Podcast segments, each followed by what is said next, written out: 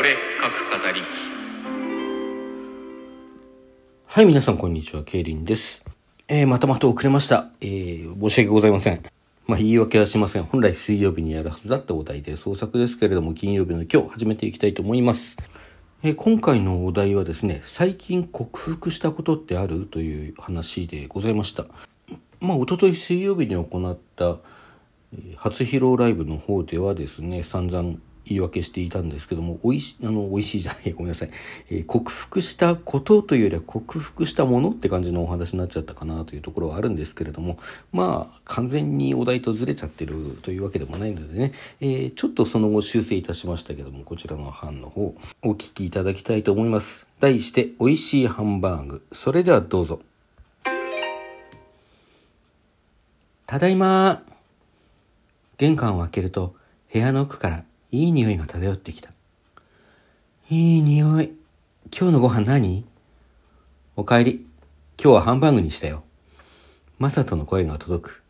私は靴を脱ぎながら開催をあげた。本当？やった聞きつけたマサトが笑い声を上げる。なんだよ、その子供みたいな反応。え？ー、だってごちそうじゃん。昨今、お肉なんて。いや、そうだけどさ。やりとりしながら台所を覗き込むと、マサトと目が合った。首を伸ばして軽くキスをして、もう一度言う。ただいま。おかえり。お疲れ様。もうできてるよ。着替えといで。うん。それにしてもほんと、いい匂いだね。洗面所で手を洗い、部屋着に着替えた後メイクを落としてダイニングへ行くと、すっかり食事の準備が整っていた。マサトとタイミングを揃えて手を合わせ、いただきますをした後、じゃがいもとキャベツの味噌汁を一口飲んで、待望のハンバーグに取り掛かる。箸で一口大に分けたところに、別添えにされたおろしポン酢を乗せ、一口。熱々の肉汁のがっつりした旨味を、ポン酢の酸味と大根のほのかな辛みが彩り、口の中で混ざり合う二者が爽やかなハーモニーを形作っていく。いささか温度は下がるが、それすらも心地よい喉越しを保証してくれるアクセント。私は感動に打ち震えながら叫んでいた。うーん、まあお口にあったなら何より。マサトはサラダのトマトに箸を伸ばしながらにっこり笑う。いや、お口に合うっていうか、美味しいよマジで。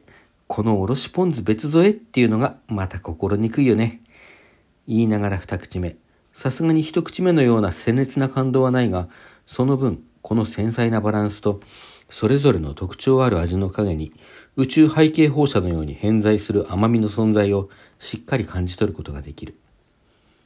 うん、うんまい。しみじみとつぶやく。他のものも食べてね。マサトはちょっと照れたように言って、ふと顔を上げる。あでも、お肉食べられるようになってよかったよね。そんなに楽しめるならさ。ああ、今になってみると、なんでそんなに苦手だったのかな。自分でも不思議。レタスを口に運ぶ。クリーミーなドレッシングが程よく絡まり、ポン酢とはまた違った爽やかさで、肉汁の余韻と響き合うのがまたたまらない。昔は食べてたんでしょ？普通に。だと思うんだよね。実家のご飯や給食で苦労した覚えないし、いつからどうして食べられなくなったんだったか、今一つ思い出せないのよね。味噌汁のじゃがいもを食べ、汁を一口飲んで、口の中とお腹を温め直したら、第2ラウンド。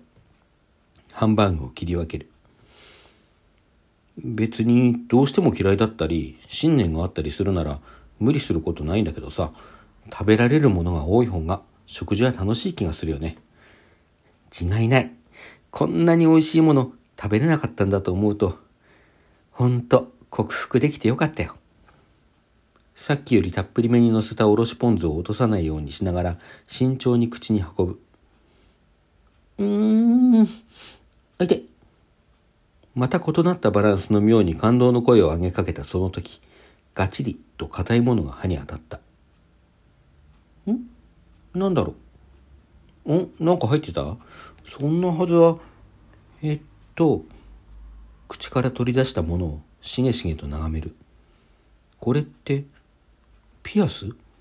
私もマサトもピアスなんてしないのに、どうして、いや、違う。これは、見覚えが、誰かの耳に光っているの、確かに。母さん？一斉に記憶が蘇ってくる。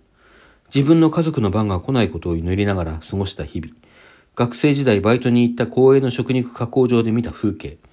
無意識にまともに読むことを避けていた父からのメール。そうだった。私は現実を食卓に並ぶ肉の正体を意識から追い出すことで再び肉が食べられるようになったのだった。蘇った吐き気に私は口元を押さえた。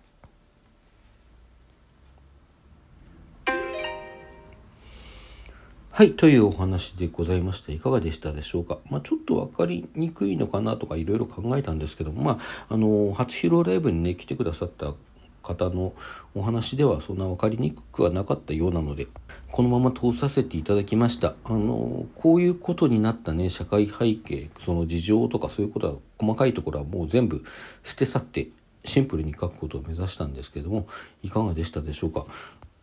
まあ、あの、空いた隙間はね、あの皆様がそれぞれに埋めていただけたら大変嬉しく思います。さて、それでは早速次回のお題を引いていきましょう。えー、次回のお題はこれだやられたいドッキリということで、えー、こちらをテーマにですね、お話の方を書いていきたいと思います。どうぞご期待ください。さて、当企画お題で創作では常時参加者を募集しております。ちょうど今しましたようにですね、あの、この収録の中で、本来なら水曜日、えー、今回は遅れて金曜日撮ってますけども、このお題で創作と頭についた収録の中で、今回のお題というのを発表いたしまして、このお題に基づいて翌週の水曜日までにラジオトーク内で何らかの創作を発表していただくという企画です。私は小説を書いて読んでおりますけれども、小説でなくても構いません。ラジオドラマ形式なんかでもいいですし、あとは詩だとか、短歌だとか俳句なんかでもいいです。まあ、あと音楽でもいいですね。それとちょっとラジオトークで直接発表というのは難しいかもしれませんが、視覚的な作品、映像作品やイラスト等でもいいと思っております。まあ、こちらの場合はどこかにね、えー、公開して、そこに概要欄の方にリンクを置いていただいて、え、トークではそちらで発表している作品について語っていただくという形であれば、まあ、ラジオトークで発表したと言えるんじゃないかなと思います。まあ、ひょっとしたら私がね、思いついてない他のいろんな形式の発表の仕方が、創作の仕方、発表の仕方があるかもしれませんので、皆様の多様な形でのご参加を心よりお待ち申し上げております。えー、そしてですね、毎週のお題の方も募集しております。まあ、今ちょっとこのお題ガチャの方を引いたんですけどもね、あの、過去のものとダブダブったりしたので今、ちょっと引き直したなんてことも実は裏でありましてですね、皆さんからどんどんお題送っていただけると大変嬉しく思います。まあ、よっぽど何か倫理的に問題があるとかいうことでなければ、まあね、今回の作品聞いてわかるように作品自体倫理的に問題がないわけじゃないのでね、よっぽどのことがない限りは、まあ、ほぼほぼ採用させていただくことになると思いますので、こちらの方もですね、お気軽に何らかの私に伝わる形で、このお便りを使ってもいいですし、えー、SNS のね、DM を使ってもいいですし、とにかく私に伝わればどんな形でもいいので、えー、お気軽にお寄せいただければと思います。もちろん匿名でもいいですよ。そして私がこのお題に基づいて書いた作品の方なんですけれども、こうやって収録で撮る前にですね、先ほどもちょっと言及しましたけれども、ライブで毎週水曜日お昼12時から初披露ライブというのを行っております。まあ、こちらではより書きたてに近い出来上がったばかりに近いフレッシュなほかほかの作品を聞いていただくことができますのでね、もしお時間ありましたらこちらの方も遊びに来ていただけると大変嬉しく思います。それでは今回はこの辺で皆様さようなら。また来週。